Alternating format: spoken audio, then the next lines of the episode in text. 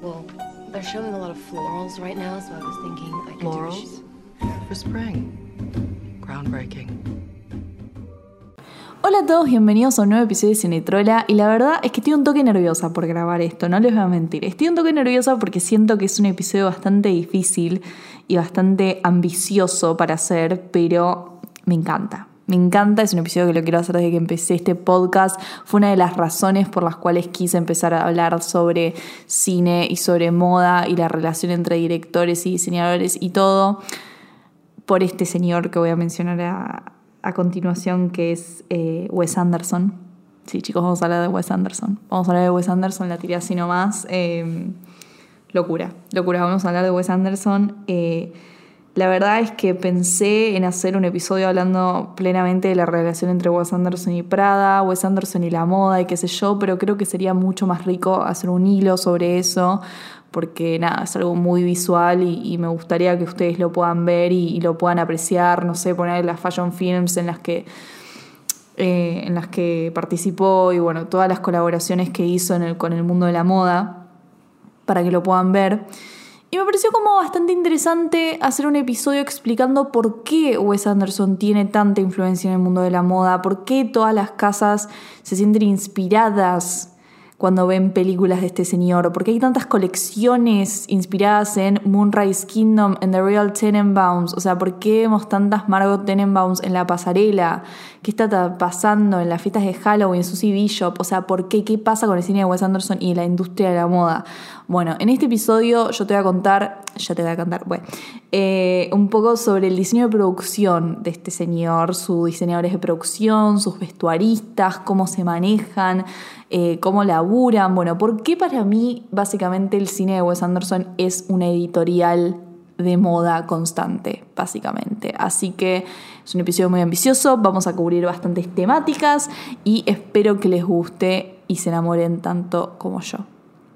Hope you enjoy.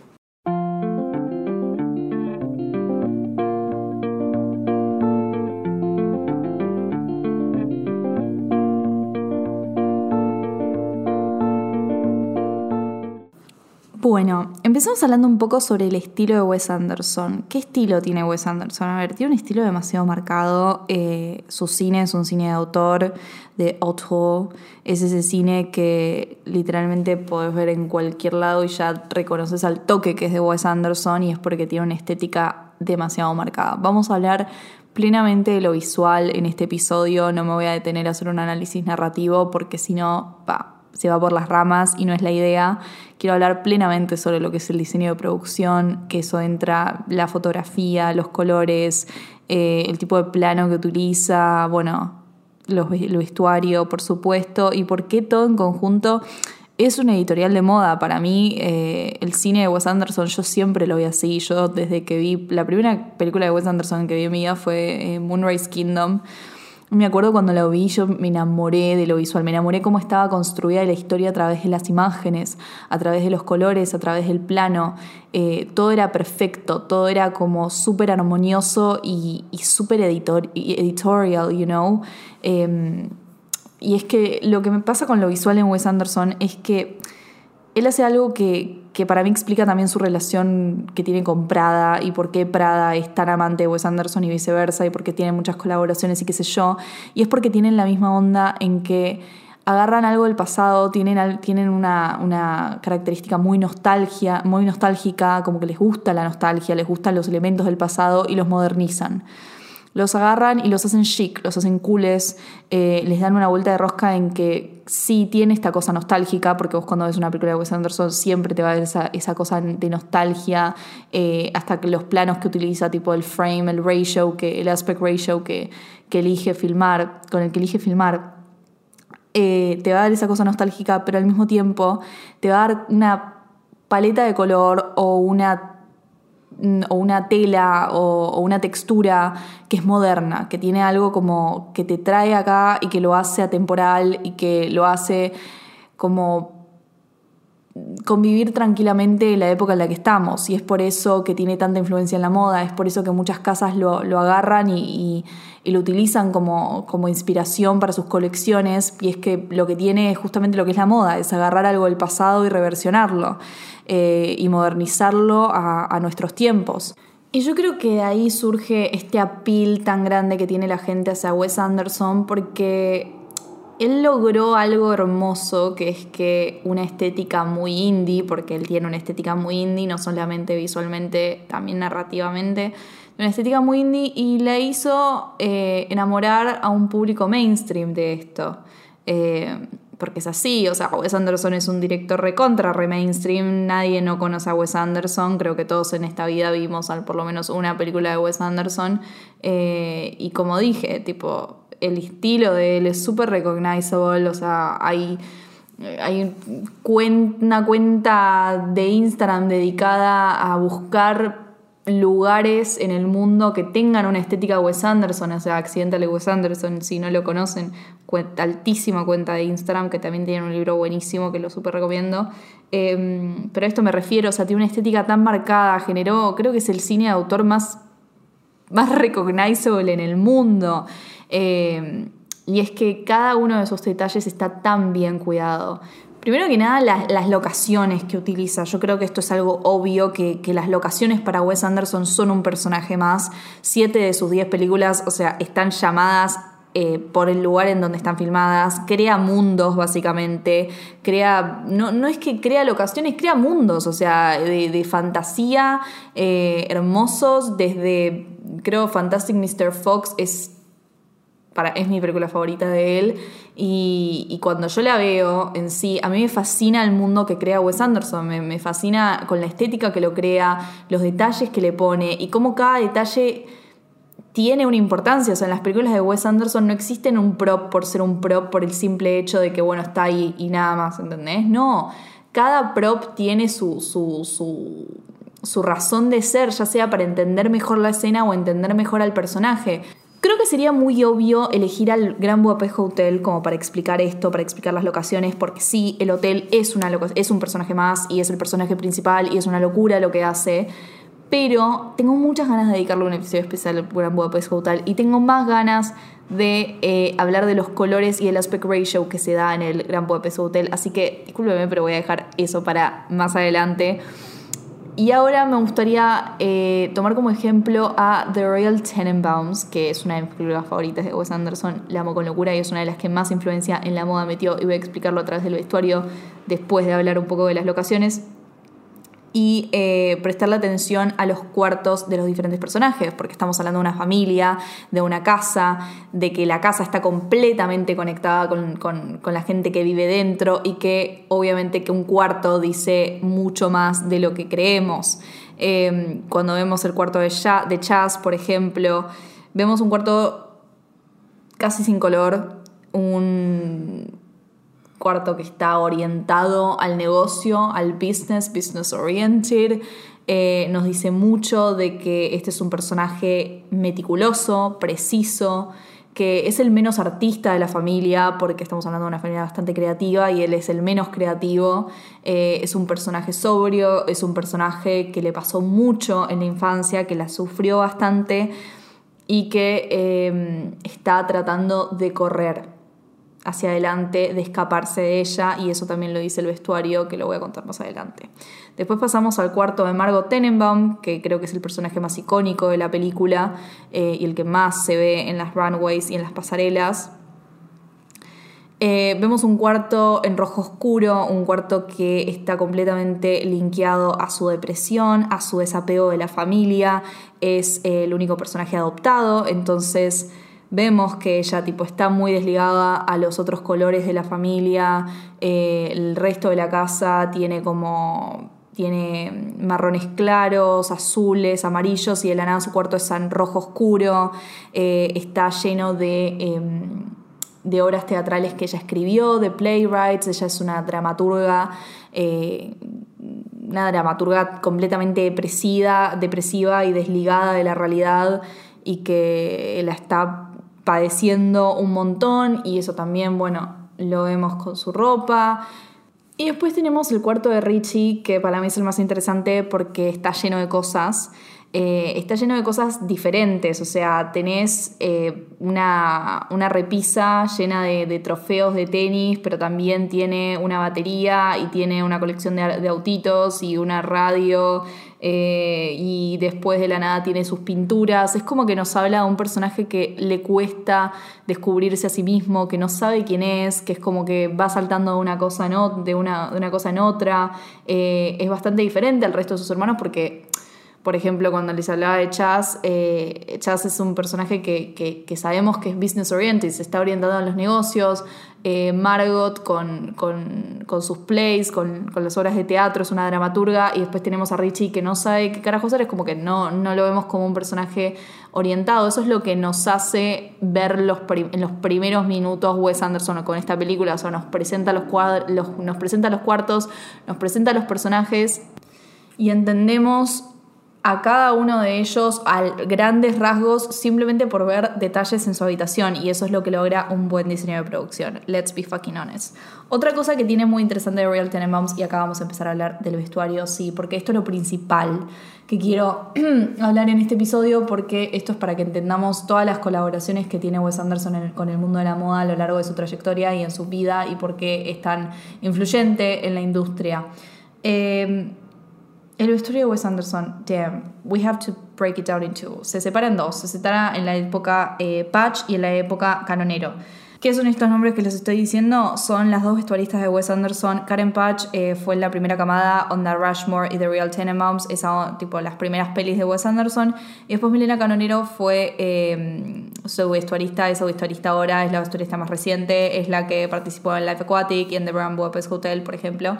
Eh, y tienen dos estilos parecidos, o sea, son, estilos que pueden coexistir y que son muy Wes Anderson, pero tienen pequeñas diferencias eh, que tienen mucho que ver con las películas que hicieron y todo eso. Por ejemplo, Patch fue eh, el estilo más preppy, fue como el primero que influyó en la moda, un estilo preppy, un estilo hipster, em, es como y, y medio naive que eh, ya por ejemplo Vogue, cuando salió Rushmore, ya Vogue encima, no es dato menor que Vogue lo haya dicho, la revista más emblemática de moda, ya haya dicho que Wes Anderson iba a ser un clásico de los clásicos, un director de cine de autor, o sea que iba a ser un, cine de autor que lo íbamos a reconocer al toque y sí, no se equivocó, porque that's what happened. Em, y eh, después Canonero lo que hace, que me parece súper interesante, es agarrar ropa de, eh, work, de la working class, o sea, de eh, trabajo, básicamente, por ejemplo, en The Grand Budapest Hotel lo que serían los hoteleros, o en The Life Aquatic los sailors, los navegantes, agarra esas, eh, esas ropas como de uniforme y las vuelve y les da una vuelta de rosca y las vuelve stylish, básicamente. Y hace moda con eso. Y eso se vio en un montón de runways, esa influencia increíble, tipo se vio en un montón de runways que después lo van a ver en el hilo de Twitter que voy a hacer que va a ir con este podcast. Algo ultra importante que tenemos que saber de la historia de Wes Anderson es que Wes Anderson les ordena, siempre les ordenó a sus vestuaristas que hagan todo desde cero. Wes Anderson no cree en comprar ropa porque tiene una mente muy creativa y tiene una mente eh, lo obliga a explotar su creatividad al máximo y no dejar que nada, que nada como se saque de afuera. Él quiere crear sus mundos. Eh, por eso para mí el mejor trabajo de Wes Anderson está en stop motion, porque es cuando más, cuando más puede explotar su creatividad, tipo en la animación. Fantastic Mr. Fox es mi película favorita y bueno, no importa, no importa. Bueno, voy a hablar de Fantastic Mr. Fox en este episodio porque le quiero dedicar un episodio especial. I'm fucking sorry. Eh, pero justamente por eso les ordena a sus vestuaristas que hagan todo desde cero y, eh, y, ustedes me dirán, bueno, entonces, ¿cómo es que colabora con otras marcas? Bueno, esto es lo interesante que me parece fascinante lo que hace Wes Anderson. Wes Anderson no va, no, no compra cosas en marcas ni nada por el estilo, lo que hacen las vestuaristas es em, encargarle a marcas que hagan especialmente un atuendo o una prenda eh, en específico que tenga que ver con la, con la película o un accesorio hasta a veces hace que las marcas, que las marcas, las casas les envíen la tela eh, y ellas las, la fabrican y hacen que la marca los, em, las apruebe, así pueden poner el logo de la marca en la prenda. ¿Se entiende lo que digo? Ejemplo, en The Real Tenenbaums, eh, el tapado que tiene Margot Tenenbaum es de Fendi, lo, lo hizo Fendi, eh, pero los vestidos de tenis que usa Margot son, es fabric, estela que envió Lacoste a Patch, a Karen Patch, le envió Lacoste la tela, Lacoste, y después eh, Karen Patch hizo los vestidos, tipo el equipo de vestuario hizo los vestidos, se los envió a Lacoste, Lacoste los aprobó y les dejó poner eh, el logo en los vestidos. ¿Se entiende? Eh, que es una locura para mí. Esto me, esto, me parece, esto me parece una locura, honestamente, porque es como. It's literally fashion. It's like. Es como que las marcas o sea, crean diseños para la película porque saben que la película es como una editorial. Y cuando vos estás viendo la película, literalmente se transforma en una editorial. Y esto no solamente pasa con la ropa, o sea, todas las maletas y las valijas de eh, Darjeeling Limited las diseñó Louis Vuitton. En realidad las diseñó Marc Jacobs para Louis Vuitton, Louis Vuitton y eh, no las sacaron a la venta. Esto es tremendo. O sea, las diseñó Louis Vuitton y no lo sacaron a la, a la venta. Tipo, la gente les pidió por favor que la saquen a la venta esta línea de, valijas de maletas. Y eh, Louis Vuitton dijo que no, que no las iban a sacar de la venta, nunca las sacaron a la venta. Em, hay una página en internet que las pueden conseguir, se llama eh, The Travel Kid por Moonrise Kingdom y, las venden. Es el único lugar en las, que la, en las que la pueden hacer, pero las maletas las hizo Marc Jacobs para Louis Vuitton eh, y para la película. Después eh, las maletas de equipaje de El Gran Budapest Hotel lo hizo Prada. El trench coat de cuero de Willem Dafoe en el Gran Budapest Hotel también lo hizo Prada. Y bueno, estas son un poco las colaboraciones que se van dando a lo largo de los tiempos. Las zapatillas increíbles que sacó, que hizo Adidas especialmente para Life Aquatic. Em, que son unas zapatillas divinas que Adidas solamente las sacó eh, como limited edition una vez a la venta e hicieron nada más 100 pares. O sea, imagínense la locura y el desenfreno que genera Wes Anderson en el mundo de la moda, que es como que hacen tipo limited editions de cosas así y hacen cosas especiales para las películas y que respetan tanto eh, el arte y respetan tanto el mundo de Wes Anderson que no es algo que, hacen para después sacar a la venta y vender millones de pares o lo que sea, o millones de, prendas y, atuendos. Eh, no lo hacen por eso, lo hacen realmente porque respetan eh, el trabajo editorial que, que, hace el chabón. O sea, es literalmente una fashion editorial. Las películas de Wes Anderson les sirven a ellos como fashion editorials. Eh, because it's fucking art. Y, el vestuario, cómo cuenta cada personaje, o sea, hablando de The Real Tenenbaums, o sea, perdón, ¿eh? pero es una de mis películas favoritas de Wes Anderson cuando se trata del vestuario y todo. Eh, el tapado de Fendi, de Margot, cómo habla de, eh, nada, obviamente es una persona ostentosa, es una mujer eh, que viene de una familia de clase alta, o sea, toda la riqueza, es, es, es, todo eso, y los vestidos de tenis de la costa, entre muchas comillas, hablan también de su infancia en los country clubs y jugar al tenis, que es un deporte ya ligado a la clase alta, eh, pero también tiene un smokey eye porque es rebelde y el hecho de que eh, es que sigue usando el mismo vestuario y la misma onda de ropa desde los 12 hasta cuando es adulta. Y esto no es dato menor porque algo que le encanta hacer a Wes Anderson en sus personajes y en su vestuario es generarles un uniforme. ¿A qué me refiero con esto? Es que, eh, y esto está muy relacionado porque las películas de Wes Anderson, la mayoría son muy comfort. Y es que algo que nos genera comfort a la audiencia es saber cómo se va a vestir un personaje, es entender el personaje en su totalidad. Y una parte de entenderlo es entender cómo se viste y estar seguro de cómo va a estar vestido la escena siguiente. Eh, es por esto que, que, los dibujitos animados cuando somos chicos nos generan tanto confort en gran parte. Es porque entendemos lo que vamos a ver, sabemos lo que vamos a ver. Eh, siempre están con el mismo vestuario, es como parte de su personalidad, no dejan nada a la duda y es lo mismo que hace Wes Anderson. No es que siempre están, tienen puesto lo mismo, a veces sí, pero tienen puesto muchas cosas muy parecidas porque no dejan nada a la, a la duda, a la, a la, pregunta, a la incertidumbre. Eh, todo lo que necesitamos saber está en ese vestuario.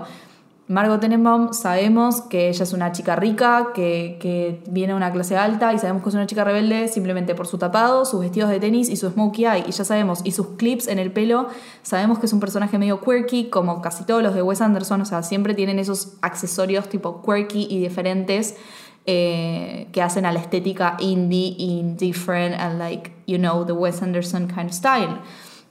Después el personaje de Chaz, lo que venía diciendo antes, que es un personaje que la pasó muy mal en su infancia y que siempre quiere estar corriendo eh, de su pasado, literalmente Wes Anderson lo viste en un traje de runner, o sea, de pies a cabeza está vestido de runner y es como algo completamente literal, es una persona que está corriendo de su pasado.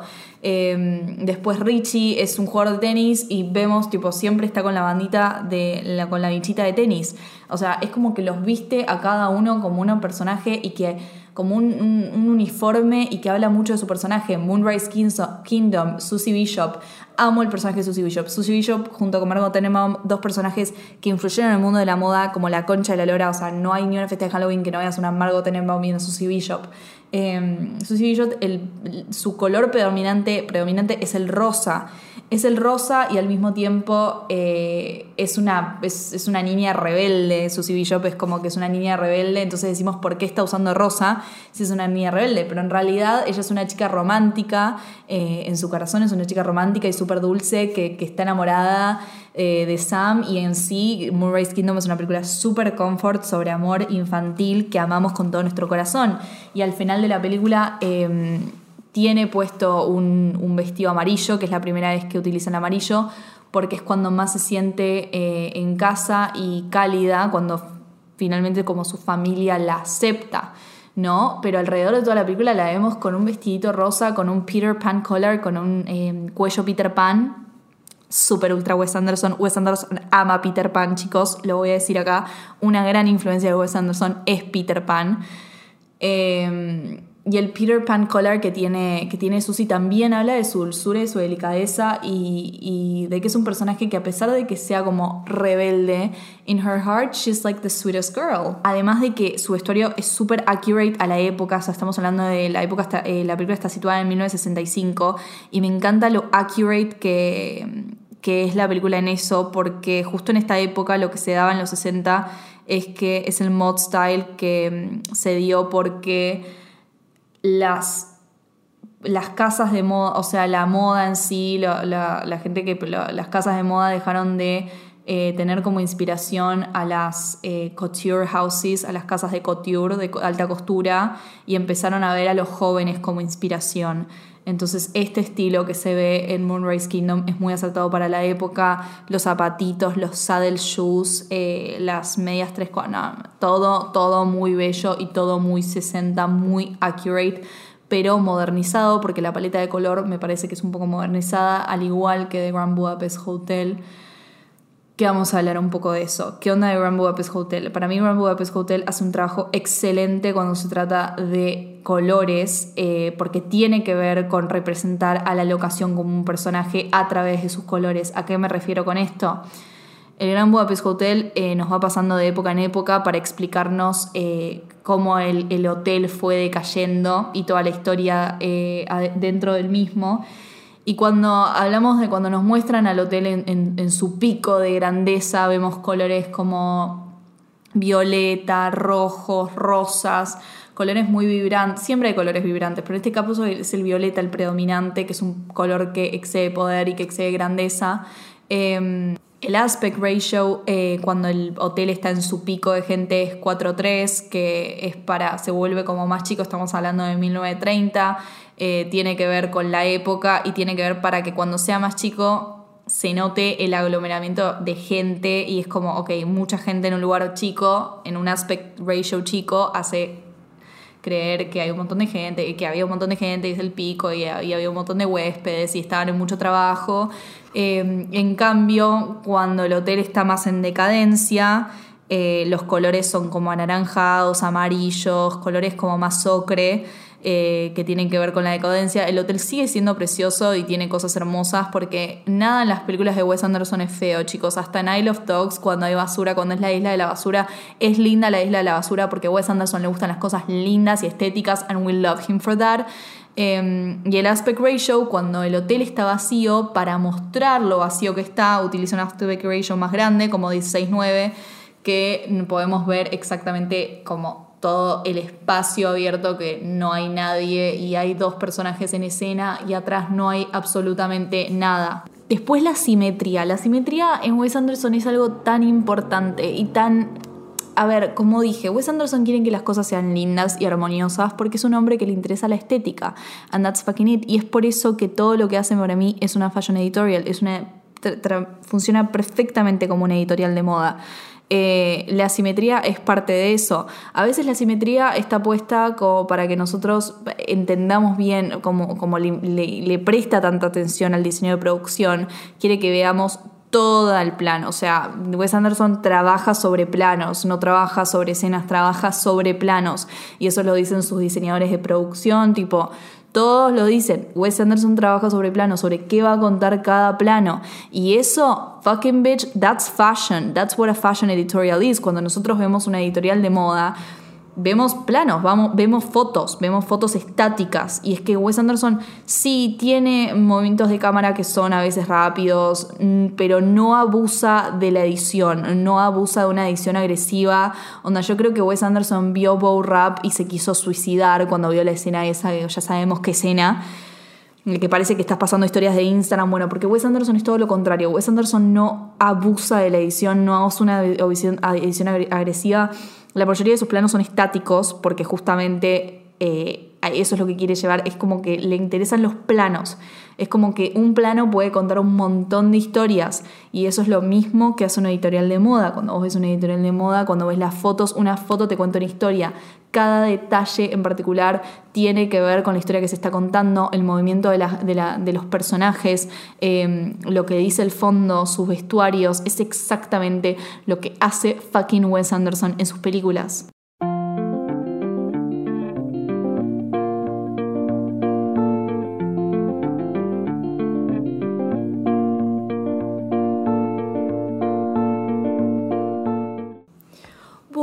Fue todo por hoy. Espero que les haya gustado. La verdad es que no cubrí todo lo que es Wes Anderson porque tomé más como este episodio como una entrada a lo que es las colaboraciones de Wes Anderson con casas de moda y explicarles por qué Wes Anderson tiene tanta buena relación con eh, la industria de la moda y es porque sus películas son una editorial, son una fashion editorial eh, y la verdad es que lo traté de esa manera. Eh, nada, esto va a ir acompañado con un hilo de Twitter que voy a tirar el día siguiente de esto, así que si estás, bien, estás escuchando esto, no sé, una semana después de que lo subí, ya seguramente va a estar el hilo de Twitter subido con todas las colaboraciones que tuvo con el mundo de la moda, fashion films, eh, films normales, diseñar el bar luz de la Fundación Prada, todo eso. Eh, así que nada, espero que les haya gustado. Eh, hay algunas películas de las que no hablé porque les quiero dedicar un episodio especial. así que nada, nada, eso. Hope you enjoy y nos vemos el martes para un nuevo La Viajera. Y yep, thank you so much.